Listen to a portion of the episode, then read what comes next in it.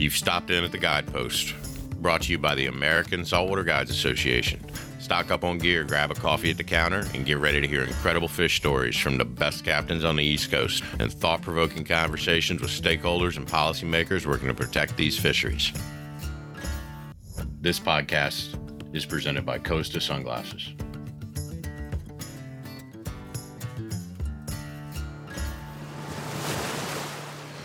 Hello, everyone, and welcome to season two of the Guidepost. Tony here. Um, have a, a great guest today from our friends down south. Uh, we're going to talk a little bit about redfish because, uh, as we always say on the Guidepost, the problems are the same, the fish just look a little different. So, we have Chad Dubose here with us today and he is going to tell us what is going on in the state of Georgia with redfish. Chad, how are you doing today, sir? I'm doing really well, man. Uh, just uh, surviving the heat down in Georgia right now. It's uh, we got some some hot days around us these days. It's uh the, oh man, I was I was down in. I was down in Charleston uh, a couple days ago, and uh, oh my gosh, wow, it was warm and and the humidity. Woof. Uh, I'm a boy from the south, and it was still a little sticky for me. Um, yeah, it's pretty sticky out these days. But for for those who don't know, they just opened up a Buc-ee's on 95 in South Carolina, and for those who don't know what a Buc-ee's is, I can't begin to explain it to you. It's like a small city um, and and when I parked at Buc-ee's and ran and got a brisket sandwich, a beef burrito, and cotton candy and beaver nuggets and all sorts of stuff for my family. Um, when I got back in the car, it was 122. That's what that's what it registered, and I was like, wow, it's only uh, it's only June, so hmm, it's gonna get a little toasty, I think this this uh, this summer. So Chad, um, let's talk about redfish. You know, let's let's let's talk about what you're seeing in Georgia and and we first heard y'all on the Sustainable Angler podcast with uh Rick Crawford and and you were just it sounded like we were talking almost um you know when you were telling the story uh about you know what you think are problems with red drum in Georgia and and what you're trying to do to fix the problems and and we said, man, we got to get this guy on the podcast. So so my so Chad, what is what is going on in Georgia, and and what are y'all doing to try to address it? Let's let's dive right in. Yeah, we'll dive right in. Um, so you know, I grew up in Georgia on the coast. Um, my grandfather was a saltwater charter captain um, down on the Florida Georgia border um, back in the 70s and 80s. Um, grew up fishing the coast, grew up on the water here. Um, and uh, just to kind of dive right in, you know, the the thing we're really pushing for right now, or that we've we've come to recognize, is that uh, you know we haven't really um, looked at adjusting our redfish um, limits um, in a very long time. You know, we we implemented a five fish creel limit back in 1991, um, and that has not been adjusted once since then. Uh, we adjusted the slot limit in 2001, um, and that has not been adjusted since then. Um, but we've had a huge growth um, along our coastline as far as population um, and people getting on the water. Uh, since I think the 1991 creel limit change, there's been a 550% growth of anglers um, fishing those waters um, on the coast and it's just a it's it's a big number without any kind of regulatory change. Um, kind of one thing that's unique about our fishery and our DNR, our Department of Natural Resources, and CRD, which is the coastal division of our natural resources, was coastal.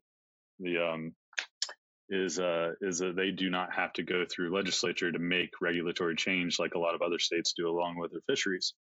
Um, so we have the ability to make regulatory change um, without having to jump through a lot of hoops.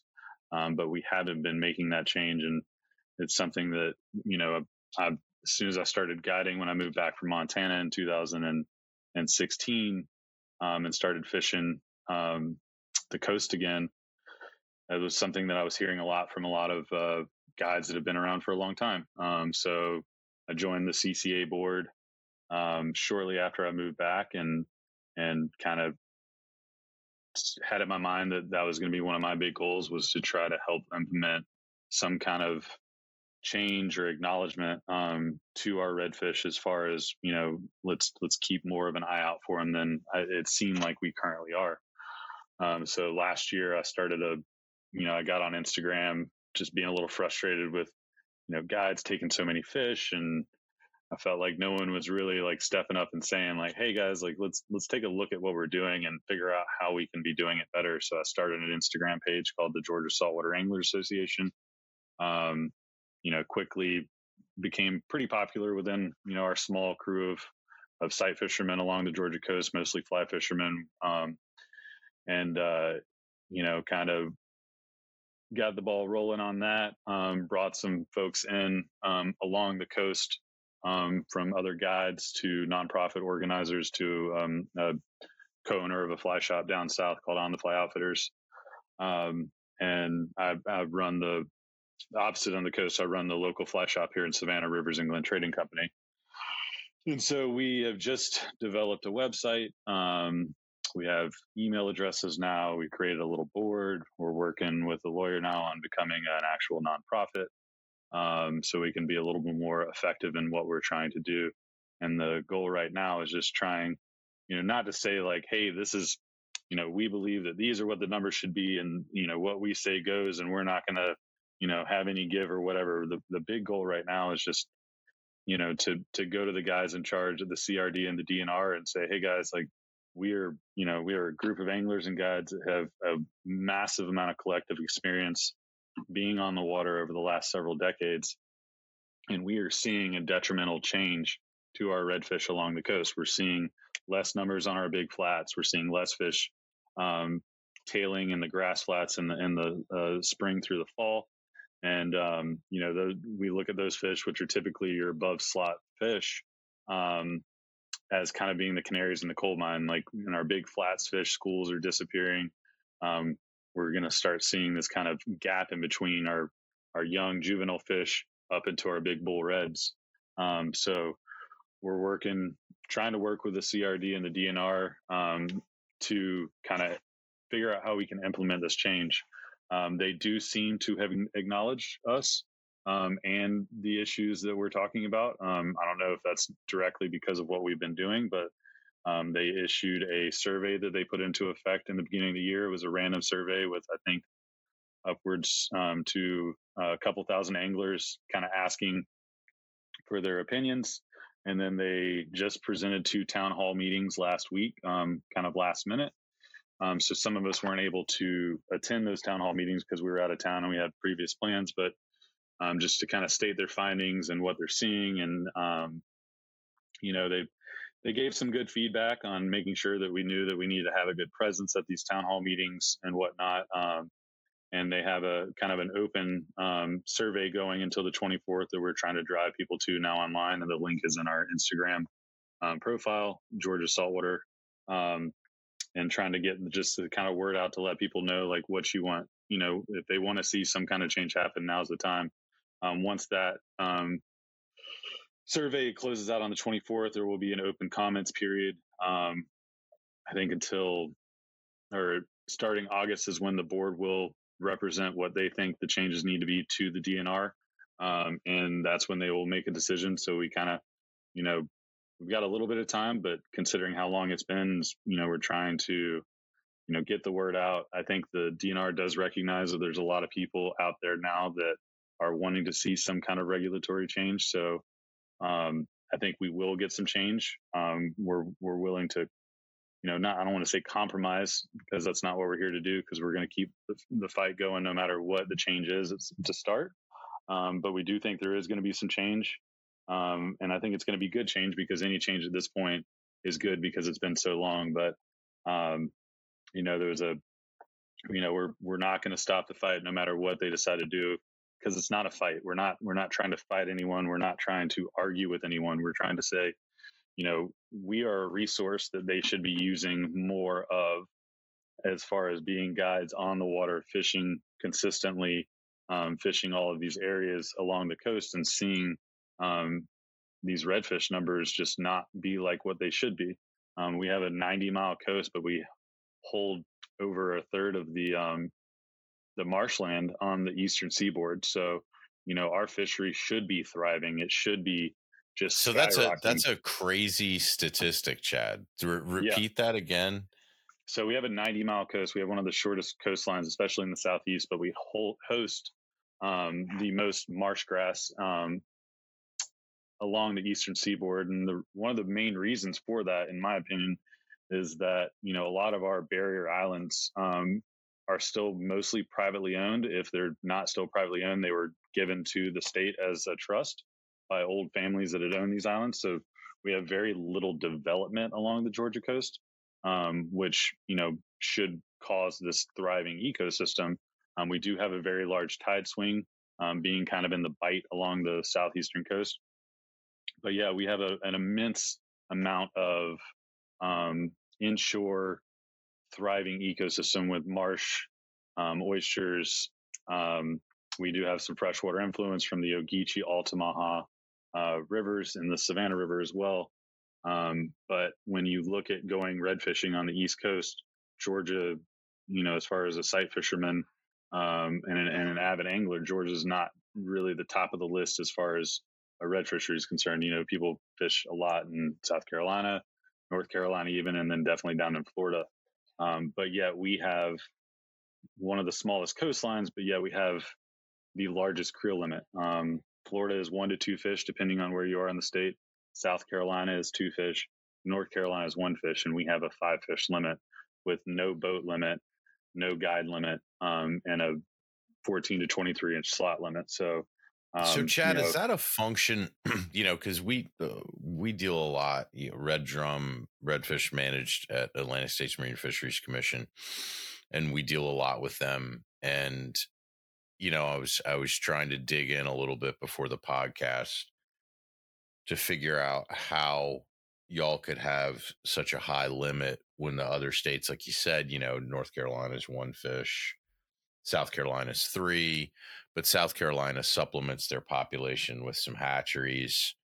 Um, you know, do you do you think that is a function of um, the number of anglers that are you know extracting redfish because if that if that number of anglers is lower clearly you can have a higher creel limit you know than a state like north carolina that just really you know really has popularized the fishery probably gets a lot of tourism from it and kind of works those fish over pretty good have you got any insight into into why that limit was five um i think i mean that was the up until 1991, there was no creel limit on redfish, as far as I could tell um, from all the information we've been given.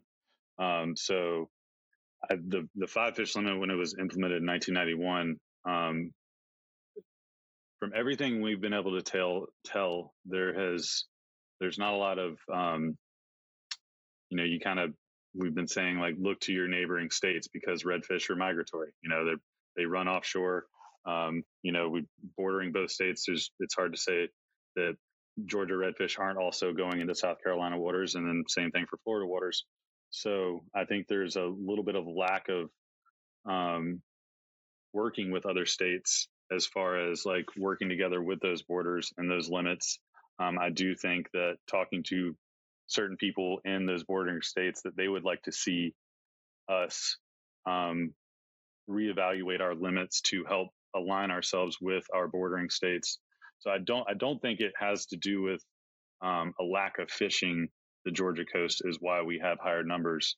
Um, I I feel like um, personally that you know we have managed our fishery as a meat fishery for a very long time. Um, you know, if you look at the size of Georgia compared to the size of our coastline, you know, we attract a lot of people all over the state that are coming just to the coast to go catch a bunch of fish to be able to take back home. Um, whereas if you look at Florida and South Carolina, I feel like they've done a better job at managing it as a sport fishery um, and kind of acknowledging that, like, yeah, we're allowing you to take less fish, but maybe encouraging you to come back and fish more so you can be able to still keep fish.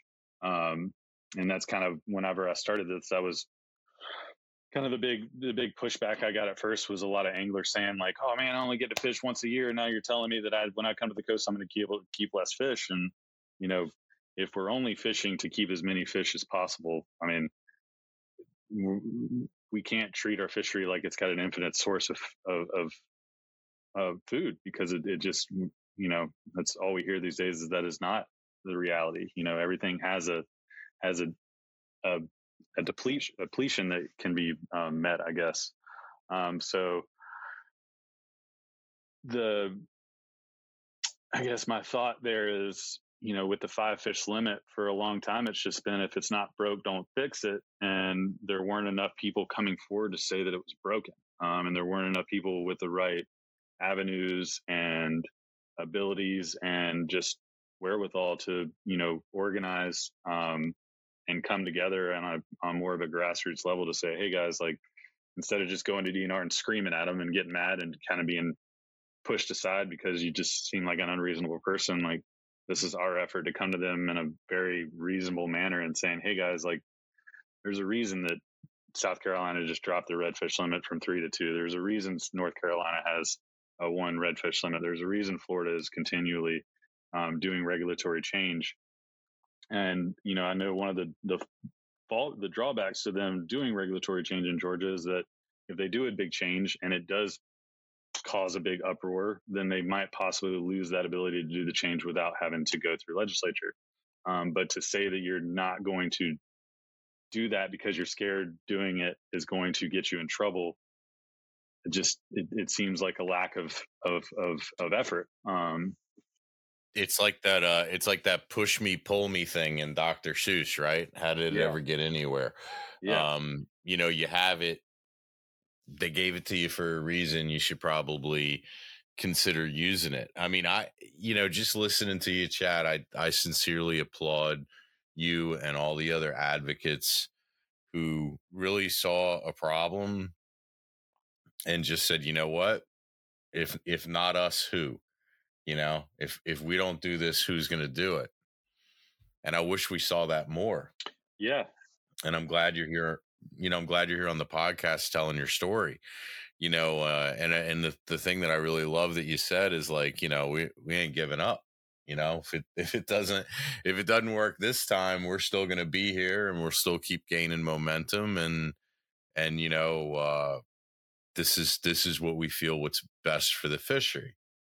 And I think that man, that message resonated with me. Um, you know, that's all that I have to say about that. I, it just you know you you you look at these things and and and it doesn't smell right and it doesn't feel right and uh and and you kind of like well why is this the way it is and and then it dawns on you well it's this way because maybe nobody's been effective at trying to change it so maybe it's our turn to give it a shot so you know yeah, big clap big clap to all of you guys for because it's not easy right it's not easy. And I think the big thing is for a long time, guys like me and the guys I'm working with and gals I'm working with, they were kind of looked at as kind of like pitchforks and torches, you know, coming at DNR with all of this information, screaming, saying, you know, why aren't y'all doing anything and all that. And we're not trying to fight anybody. We're trying to work with them.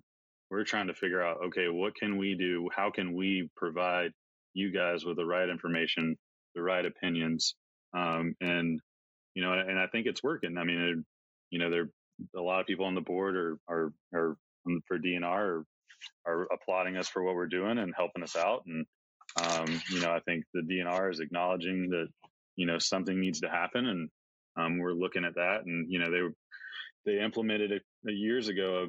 what they call the FinFish Advisory Panel, and it cons- and I'm reading from a page right now, but it, it consists of recreational and commercial fishermen in Georgia who are tasked with providing input and advice to the Georgia Department of Natural Resources Coastal Resources Division, which is the CRD, regarding management and specific marine fisheries.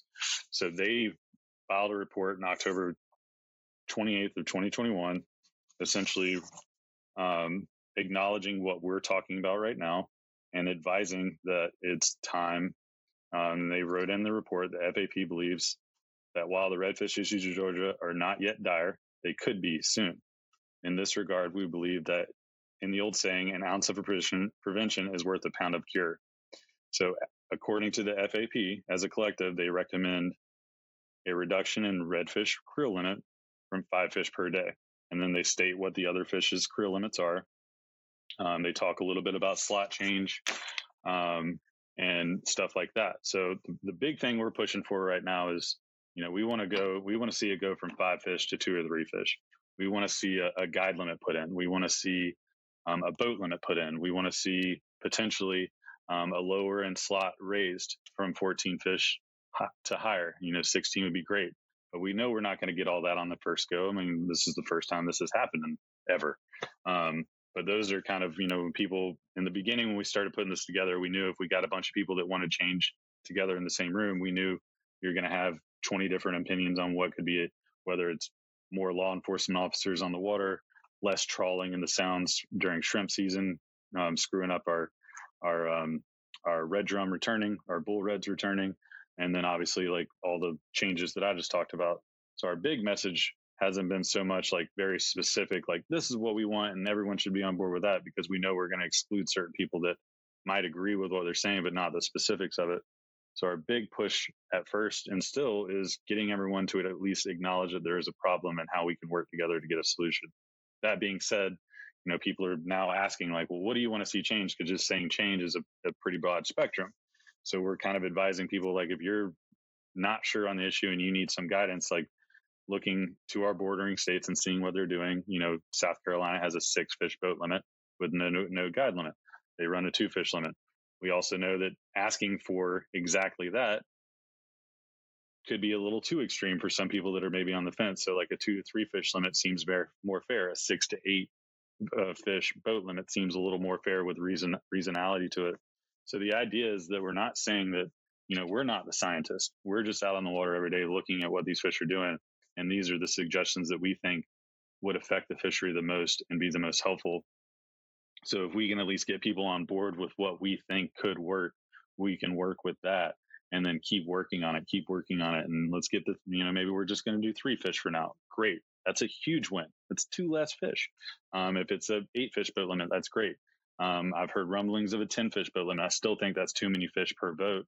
Um, but like I said, it's still a win over no boat limit. Um, so, I mean, we're, we're going to take our victories, but we're not going to give up with our victories because that's not what we're here to do. We're here to protect this fishery and see that it's here for multiple generations.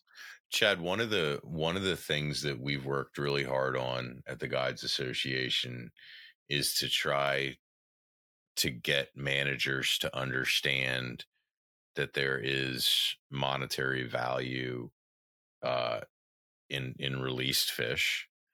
One, two, that what drives the overall fishing economy isn't how many fish you can kill; it's what the angler opportunity is. Because, okay, for example, what I mean by that is if you know, let's say you guys win 75% of what you want through this and you see over the course of the next decade um, you know the redfish population come back explode and your your sports you know your clients can now expect to have 50 shots a day uh, sight fishing for redfish. You would probably be booked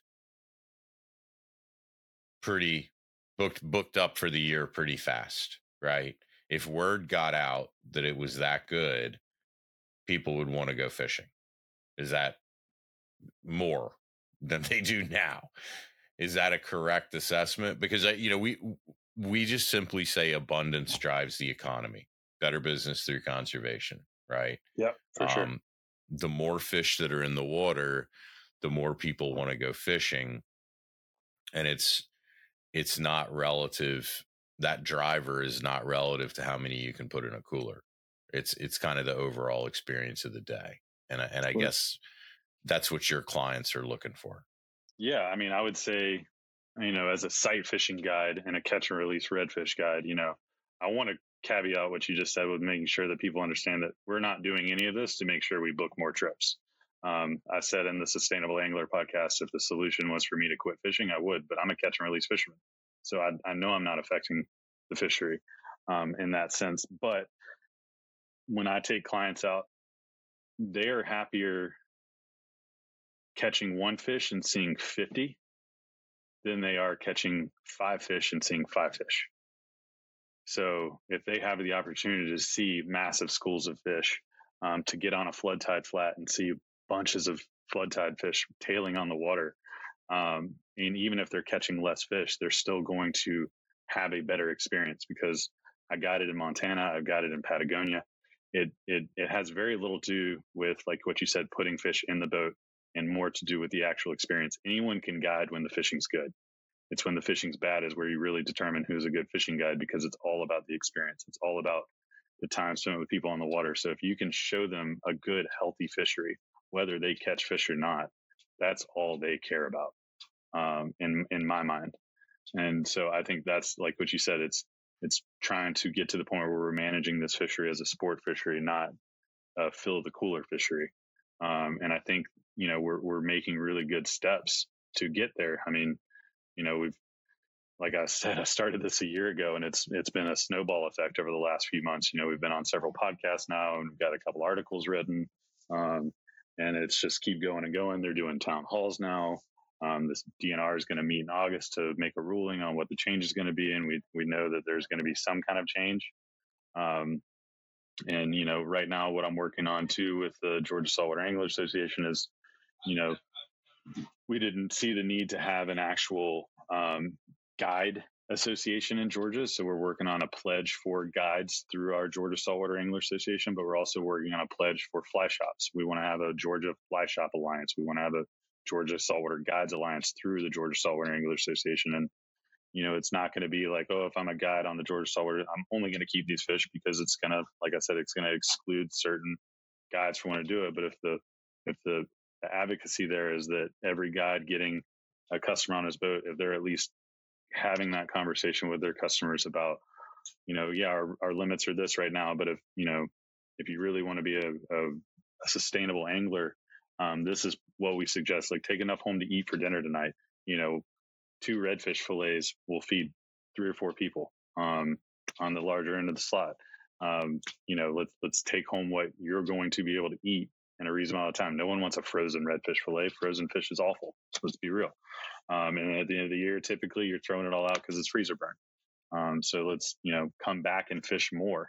And if people are taking less fish and if they're really coming here just to keep fish and eat it, if we lower the limit, we're going to drive that economy because they're going to want to come back more to fish to be able to keep more fish as opposed to going, oh, I've got my limit for the, you know, for the spring. So I'm only going to come down and fish one time where if they know they, if they're still that, that meat fisherman, they're going to have to come back more, which is more money to the coast, more money to DNR. And you know that, that along with like kind of talking about like whatever they rule in um, in August, you know, even if we get 100% of the win, it's not that we're going to we're not going to stop fighting, but the fight is going to change to go, okay, guys, you guys are hearing us now. So now we're going to use all of our energy to drive more money. DNR, you need more money to run more studies and learn more about these overslot fish. Then let's let's get a campaign going and let's help you guys get more money. Um, let's work together and figure out what we need to do. Let's have a cooperative tank tagging program on overslot fish.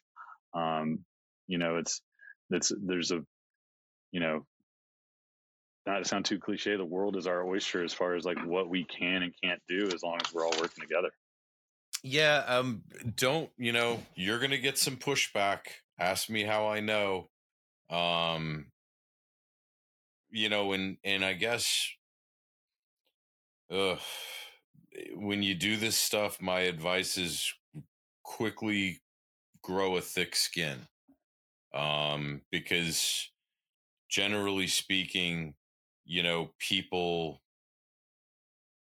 people can you know they uh, they have a tendency they have a tendency to start attacking your character and who you are rather than discussing the issue um, maybe that's happened already with you but you know i speak i speak from experience um it's it's if it hasn't happened it's gonna happen you know because people what they don't understand or what they don't agree with there's a certain part of the population that just attacks it. Um, you know, it sounds to me like you guys are working for kind of like a better future for all. Um, and and really, when you look at the way that redfish are managed along the coast, the greatest insurance policy that anyone who fishes for redfish has is that we can't kill the big ones in the Atlantic. You know, and and if and if there is a bad spawn there's a lot of big ones out there and, and hopefully there'll be a good spawn. Uh, maybe the conditions will be right the next year, the year after that. But they mature so quickly, you know, in a comparison with striped bass, you know, our, our, our striped bass, hundred percent of them, and this is, look, I mean, we're, I'm sure one or two stay. I don't want to, you know, split hairs here. I don't have enough to spare. Um, but you know, uh, by about eight years old, they're all gone from the estuaries, and they they go out into the ocean and, and join the coastal stock. Um, it can happen, uh, from what I understand, as soon as three years, um, where they just get out of Dodge and and start becoming an ocean fish. Now, redfish at three years are like almost to 28 inches, right, Chad? Uh, I mean, they grow super fast. It changes. Yeah. Yeah. So, yeah. So you're you're talking about you have two bad spawns in a row. Y'all don't have a lot of fish in the estuary. Yeah, and you know, and they, if you look at the numbers and the graphs and everything, and we have all this on our website, georgiasaltwater.org, you know, there is a cyclical, what they call a cyclical change in the fishery. The you know, last year we had a forty percent return. This year we had a hundred percent, or 2020 we had a forty percent return on red stock. Um, last year we had 100% return, so it does go back and forth. But if you look at that graph over time, it's not going up. Um, and you know, it like in that FinFish Advisory Panel report, you know, they said it, it might not be dire at this time. It is going to be. So, you know, the ounce of permission uh, prevention is a pound of cure. So, um, you know, what what we worry about seeing is okay, well, we're not, we don't have a lot of science on our overslot fish. And since our big bull reds live so long, as they start dying off, are we going to see kind of a generation gap in between those fish that haven't made it out of the slot and never made it to be bull, big bull reds? And then all of a sudden, those returning numbers are going to get less and less and less over years until they just finally depleted. And then we're in a huge state of emergency. Um, and so um, yeah, it's kind of where I am with that. No, yeah, it's th- there's so many similarities, um, so many similarities to striped bass, right? Uh, very much, very much so. And except, I mean, uh, one one of the stark differences, and I, we talked about this before, is that I, I think a I think a 22 inch redfish could pull a 28 inch striper backwards until it died. Um, they're just so strong you know, it's it's unbelievable as a as kind of a diehard striper fisherman. I'm always amazed when I catch when I catch a redfish. Um, you know how hard those little suckers can pull, and I, and I think the other difference with the redfish is, man, they're tough. Yeah, they're tough fish. They kind of they are tough. And I and I think it's it's they're so tough that it's actually been a hindrance to them because they've you know, they do rebound. They can rebound. And I think that's why we haven't seen the change because there's such a, I mean, there are a fish you can drop on the deck of the boat, kick, flip upside down, fight forever. And they'll still, you know, you think they don't have anything left in them. You put them back in the water, release them, and they slap you in the face with the tail as they swim off with all the fury in the world. Um, but I we've all like, seen the pictures of like somebody caught a red drum without a tail, like yeah. a shark. A shark bit its tail off, one eye. and eye, you're like how you in know. the world you yeah. know how, how did you uh, good lord like how do you how did you make it how'd you get away from the shark after he bit you that's that's one yeah, question i'd with, like to know we find them with talon marks in them all the time bites taken out of them one eye um, broken backs um, you know fish that you know gouges like you know literally half of their heads gone and they're just i mean they're still eating eating it's insane um, they're very resilient fish. Um, but just because they're that resilient doesn't mean that we don't need to keep an eye out on them and and, and make sure that they're they're they're healthy and and and thriving. Oh, I mean, uh, uh, hey, a hundred percent. Oh my gosh, like I wasn't saying, but what I was, it's the perfect candidate for catch and release. You know, because you, when we catch and release stripers, we have to be very conscious of how much salinity is in the water what the air temperature is, what the what the water temperature is, um, the biological structure of a striped bass. If they swallow bait, you know, a hook with bait, and it goes down their throat, uh, statistically speaking, it's going to go into a vital organ.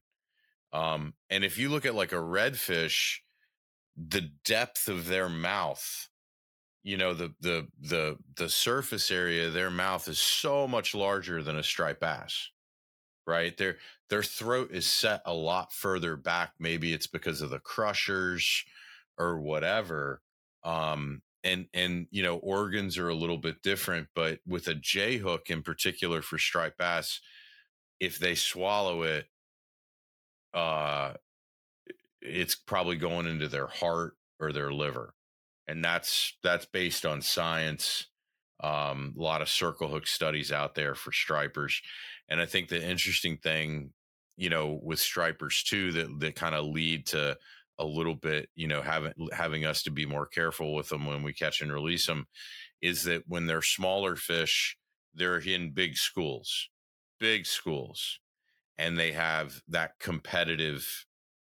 You know, if you throw bait out there for them, you could have 20 stripers rushing towards the bait, right? And little guys, and they'll they they fight over it and just inhale it so fast. You know, whereas that whereas a redfish, um, you know, that mouth is has a little bit different of an orientation. You don't generally see, you know, acres of 20 inch redfish breaking on the surface, right? Like like we would have on like the fall you know all those videos that people see about stripers feeding on the surface the fall run all that kind of good stuff you know catching them under birds um that's that's not something you generally see with uh with redfish either. So with the similarities my only point in saying that they were tough is i'm just amazed man when i when i go visit my parents in charleston and and we're steady catching redfish you know just holding the fish. You can just tell it's a it's a formidable animal. You know i mean just its its head is like a coconut. Like i mean they're they're tough um and and probably a, a, a an ideal candidate for a catch and release fish. And i'm not saying people can't eat them uh, last time I was in South Carolina, uh, we we kept a couple. I made them for my dad, who hails from Louisiana, and uh, we all know folks from Louisiana. You know, bring me a fish kind of guy, and uh, and I take a lot of pride in cooking. You know, cooking up some some redfish for my pop, and, uh, and so you know, I am I am not without sin. I have killed, and I will probably continue killing, but just you know, just holding them and having them not be an everyday fish for me, it's kind of hard when I look at them because it's just there's something special about them, man. I don't know what it is. I, I haven't, I can't put my finger on it, but they're just a badass fish. I mean, I'll admit it. If I had a choice between redfish and stripers, I'd be catching a lot of redfish um, where I live. I I don't know how much I'd fish for stripers because they're they're a badass fish, man the ways that you can catch them, you know, like the, what you do sight fishing for them, um, you know, the, the, the big ones, the little ones, how their behavior changes, how strong they are. I love them. That's, that was my whole point in saying that. I just think they're cool. Um, not something I get to see every day. Yeah, they have a huge range. You can find them all the way from Mexico up to you know northern parts of Virginia. Um, it's it's it's kind of wild. Um, you know they're they're everywhere. They're kind of looked as like the gateway drug. Chad here's a tidbit here's a fun tidbit of information. If you go back and look at uh, commercial fishing records from new york harbor um, in the late 1800s you will see listed uh, channel bass, which is what they called redfish. Um, in Ocean City, Maryland, uh, maybe two summers ago, the number one fish that was caught in the uh, in Ocean City Inlet in the fall was a redfish. Um, and my friends are catching them with regularity in the creeks and marshes in southern New Jersey. So, if you look at the guys, like especially the surf fishermen in New Jersey who are on Island Beach State Park in those areas, they are catching they are catching redfish in the summer. Not, I mean, they're not targeting them; they're fishing for other things, but they're getting them out of the surf and they're getting them in the back of the creeks. Um, I've caught them in uh, the furthest north I've caught one is wading the beaches in Delaware. Um, yeah, they move, buddy. They they got they got quite the range.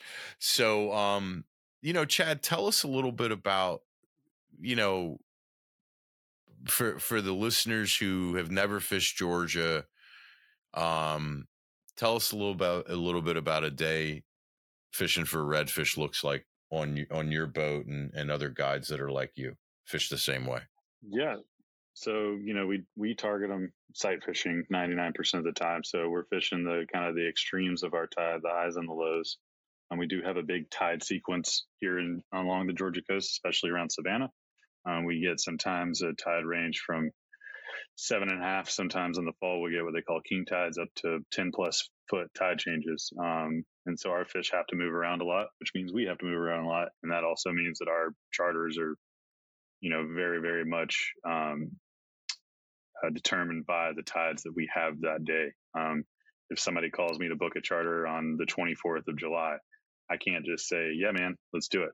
Um, I need to make sure that we're going to have a successful tide that day to be able to find fish. Um, because if the right time to fish that day on that tide is in the afternoon, you know, I've got to then calculate, okay, well, is, are we going to have good enough wind conditions to sight fish in the afternoon um, and stuff like that? So, you know, we're, we definitely lived by the tides um, here in Savannah. Um, you know, a lot of us sight fishermen fish are, are fishing out of traditional flat style skiffs, um, pulling around, um, very little trolling motor work typically. Um, you're pulling in, you know, big mud flats or in the in spring through fall we get flood tide uh, flats, which are really cool. It's you know essentially the water gets high enough to get into the marsh grass, um, and you can find some good hard bottom marsh grass flats that look like somebody's backyard flooded in grass. And those fish will get up there and feed on fiddler crabs, snails, shrimp, um, small bait fish, and whatnot on the flat. So it's a really cool um, thing that not all redfish do. Um, they say about 30% of redfish actually will tail in the grass. And, you know, I get a lot of guys that have never caught tailing redfish and they're like, what am I looking for? And you don't really understand it until you actually see it because those fish literally, and you know, sometimes less than a foot of water, start rooting around with their mouth in the mud and the grass, and their tails will flop out of the water. I mean, and imagine, you know, a hungry bear eating huckleberries and just digging into them and not a care in the world. And that's how these redfish are. You can sneak right up to them. It's a really cool thing to see them do because they're um, for for being a fish that you know they're they're very protective of themselves and they can be very um, good at hiding. Um, they really expose themselves and they just kind of become a, a kid in a candy shop on these flats sometimes. So you get to see some really cool behavior. These big tails popping out of the water with a big old black spot on them, just flopping around in the air. Um, and uh, it's just a really cool thing to be able to witness. Um, and then you know low tide flats, we can catch them in you know big schools of 30 to you know sometimes 100 fish uh, depending on where you're fishing um, we're seeing a lot less of those big schools these days and that's one of the things we're fighting for um, and then also we can get in creeks um, on low incoming tides and find these schools of fish trap back in these creeks and it's really cool because they just work these creeks that's usually where you can get some of the best top water action throwing big top water gurglers and watching a redfish eat topwater is really cool because they are a bottom feeder. So they have to put a lot of their body out of the water to be able to eat topwater.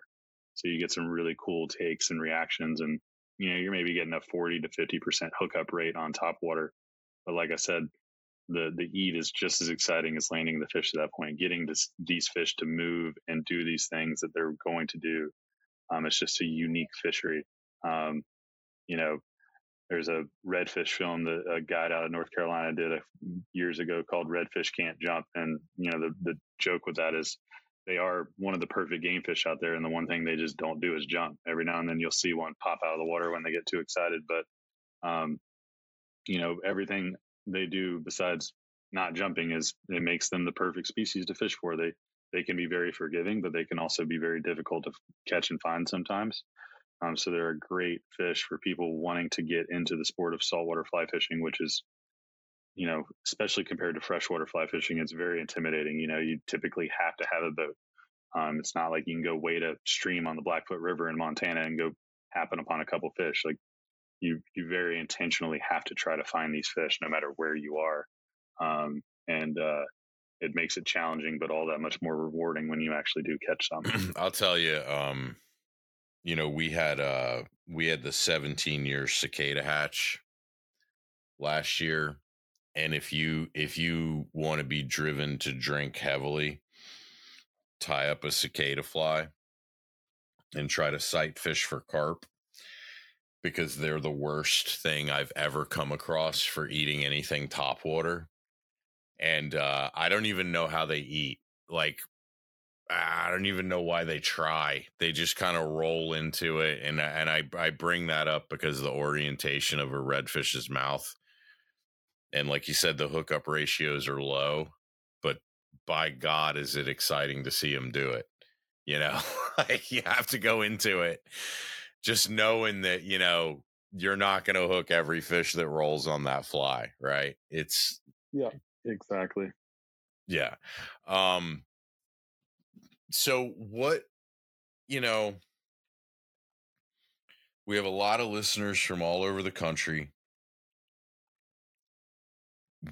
what can people do to help your cause chad um, i think you know big thing is if you want to be involved and learn more about it you know you can email us at join us at georgiasaltwater.org and we can get you on our mailing list um, if you're a georgia resident um, going to our Instagram, um, following the link to the DNR website, filling out that um, survey on what you think you would like to see happen to our fishery.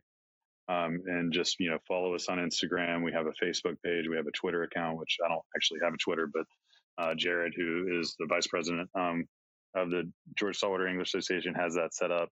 Um, and just help share our story. Like it's like I said, we're not we're not trying to convince anyone um, that what we're saying is the right thing to say. We're just convincing people to sit down and have a conversation with us, um, come together, work together, get our voices heard. Um, you know, they're from when I started guiding back here after I came back from Montana four years ago. There's, you know, there was maybe 20 flat skiffs in Savannah. There's probably three times that many now. Um, you know, they're not all fishing all the time, but you know, what I would like to see is these new anglers and guides coming out that are, you know, I had an older guy that's been flood tide fishing for a couple decades say that, you know, all these new guys are guys coming out and fishing now. They're, you know, they're kind of okay with catching and seeing a couple of redfish on a flood tide. They don't know how good it used to be. Um, but I think these guys that are now coming out, these, you know, when I, I do a redfish tournament in the fall called the Savannah Fly Invitational, it's a catch and release only. It's the only saltwater red uh, uh, saltwater fly fishing tournament on the Georgia coast. Um, but I, I kind of get up on a soapbox every time I do a captain's meeting, and you know everyone that is a sight fishing, fly fisherman, bait fisherman, whatever, um, getting into this sport, you know they it is our duty as these younger anglers to be advocates for these fish, not relying on the guys that have been doing it for 30, 40 years to be the advocates. It's time for those guys to be able to take a breather and sit back and let us do what they've been working so hard for doing for years to come. Um, and so, you know, just be active, be responsible. And, you know, if, and if you're in another state and you, you understand what I'm saying, but you're not uh, know how to do what I'm doing, it's easy. Start an Instagram page. Social media is incredibly powerful. Um, it's the reason we're talking right now. Um, you know, use your resources you have. Talk to people. Um, talk to your legislators. um, talk to your local DNR officers, but also they're not the enemy either. You know, if you see them at the boat ramps, like they're doing their job just like all of us are trying to do. Um, I have nothing but deep respect for all of them. Um, so I think, you know, the biggest call to action here is just try to do your best to be a responsible angler and understand that you know, as a guide, you're reaping a benefit off a public resource. As an angler, you want your kids to be able to come back and enjoy this resource. And it's not a resource that has an infinite amount of supply. Um, right now, it seems like the demand is a lot higher than the supply. And, you know, the only way to make that change is for them to hear our voices. So the big thing for us is just letting people know like we're here. Um, we're here to help. We're here to be heard. Um, and, you know, that's, that's it. Well, I'll tell you what, man. Um, like I started the show out with, I think uh, I think we all have the same problems. The fish just look, look a little bit different, and um, and you know I, I, I think also because you know you have a fish. So here's the similarities of striped bass. It's never just a state issue, right? Because there may be juveniles in one state at a certain time. There may then they may there may be adults. Um, you know, the fish have fins. They have uh, massive ranges. Um, they're they're opportunists, so they're going to take advantage of you know whatever that they can. Um, be it you know a, a, bumper crop of uh, crab recruitment one year, maybe there's a lot of shrimp the next year. Um, and you know, as guides, you have to you have to look at these things and say, do I invest in a new motor? Or are there going to be enough fish around next year for me to be able to pay this thing off? And and it's hard for us to make business decisions when the fisheries aren't consistent. And and I think that's the message that we try to get through to everyone is we're we're not particularly at the guides association trying to pick winners and losers um, we'd kind of like it if everybody could win you know when there's a lot of fish everybody does win um, and I, and I'm hearing I'm hearing the same message from you guys you know we don't don't want to take anything away from anyone but we sure as heck want to leave a good resource for the next generation right um, yeah, yeah. I mean, we all want to we all want to leave a legacy. You know, whatever that legacy may be, whether it's you know for your kids or your grandkids or for your community or whatever it may be. And um, you know, the the redfish is the state fish of Georgia. We should care more about that fish than any other state because no other state has that as their state fish. So, you know, we we should be the stewards of the redfish, the state of Georgia. Um, there, when I was guiding in Montana, the bull trout is a very protected fish, but also a, a very um, endangered fish in the state of Montana. And I had a bumper sticker forever that said, "If the bull trout are lost, smash the state." I've been wanting to do a fun sticker like that for redfish in Georgia because if it's our state fish and they're that hurt, then what are we doing? Um, and that's kind of the sentiment is like we gotta we gotta we gotta act like that's our our only option is to save these fish. Otherwise, you know, smash the state. Um, you know, not that extreme, obviously, but um, you know, it's. I think it was. I think that was Robert Travers. Um, if Trouter lost, smash the state. Yes, actually, no, it wasn't a bull trout sticker. It was a trout sticker from Colorado. That's what it was. Yeah, yeah was Travers. If Trouter lost, smash the state. Yeah. That guy had some of the best quotes. I strongly, he is not a sponsor of this podcast, but I strongly recommend everyone picking up uh, some, you know, Trout Madness. I think the quote was from Trout Madness, his book. Um, but holy mackerel, what a what a what a writer he was. Um, you know, there was another one, there was another quote that I think transcends trout and goes to all all fly fishing. And it was I'm, I'm going to paraphrase it, but it was, you know, fish aren't impressed with money or power. They only respond to was it quietude and humility and endless patience. And and that our our chairman loves to say all men, all people are equal in front of the fish.